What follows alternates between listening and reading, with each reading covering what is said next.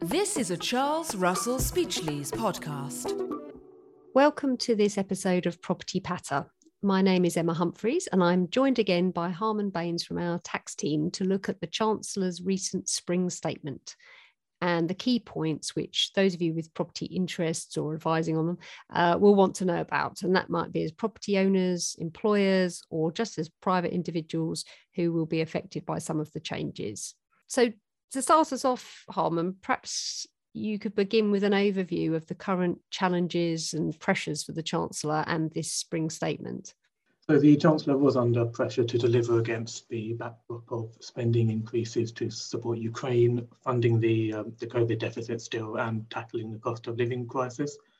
Inflation is at its highest in nearly 30 years, and higher energy, food, and fuel bills are pushing more and more people into poverty, which in turn is one of the key drivers of poor health, and which in turn impacts upon the already overburdened NHS. So there was a real balancing exercise between dealing with the cost of living crisis and still protecting the economy.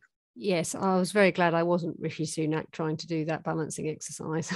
and how has, I know one of the sort of key headlines I saw on the news was to do with national insurance. Um, what's happening with that as a result of this spring statement? So the Chancellor confirmed that the previously announced 1.25% increase to national insurance for health and social care will still take effect from the 6th of April 2022 it will last for a year and then be partitioned off as the so-called health and social care levy, and then national insurance will go back to its uh, current levels. But to ease the impact of the national insurance rise, he announced that the primary threshold and the lower profits limit, which are the thresholds at which national insurance becomes payable for employed and self-employed workers, respectively, would be increased to 12,570 from July 2022 this aligns it with the income tax personal allowance. And the government actually claims that 70% of national insurance payers would pay less national insurance even after accounting for the 1.25% increase, and that 2.2 million people will be taken out of paying national insurance altogether. So, as a whole, for most people, the national insurance changes largely gives with one hand and takes with the other. But it does go further to helping those on lower incomes feeling the worst effects of the cost of living crisis. Interesting. Yes, that's that's the inevitable thing with uh, these statements, isn't it? Is uh, there's a little bit of something and then there's a little bit less of something else. Um, and what other key private wealth or tax measures uh, did we see in this statement? So the basic rate of income tax um, will be reduced from 20% to 19% from April 2024. But that in itself is subject to certain fiscal principles being met, such as inflation being under control, public debt continuing to fall and not needing to borrow for day-to-day government spending and so on. And it, um, if it does go ahead, which is debatable given the delayed implementation and the uncertain climate, will be the first cut to the basic rate of income tax in 16 years. Uh, also, 161 million will be invested over the next five years in increasing HMRC's compliance and debt management resources, essentially scrutinising taxpayers' affairs greater which is forecast to bring in more than 3 billion in additional tax revenue over the next five years. There's an additional 500 million for the household support fund, which is doubled now to 1 million to support the most vulnerable families with their essential costs of living, so food, clothing, utility bills. And um, it is also worth noting that the spring statement did not extend the reduced 12.5% VAT rate for the hospitality sector services so that will go back to the 20% standard rate of VAT from the 1st of April. Very interesting. Okay. Okay. So that's, yeah.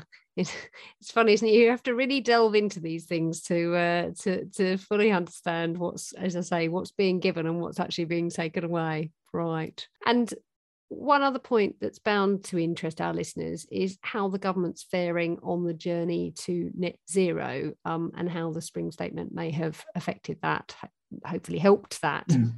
Well, I believe the Green Party attacked the Chancellor for failing to even mention climate once, but to help support the UK's net zero ambitions and help households improve energy efficiency to keep costs down, a zero VAT rate for five years was introduced for the installation of energy saving materials such as solar panels, insulation and air and ground source heat pumps. But it is worth noting that this is only a reduction in VAT from 5 to 0%, and it requires families to have the cash available to fund these upfront costs. I think in the case of solar panels, they, they're around 10,000, which is a hard ask in the current cost of living crisis we find ourselves in.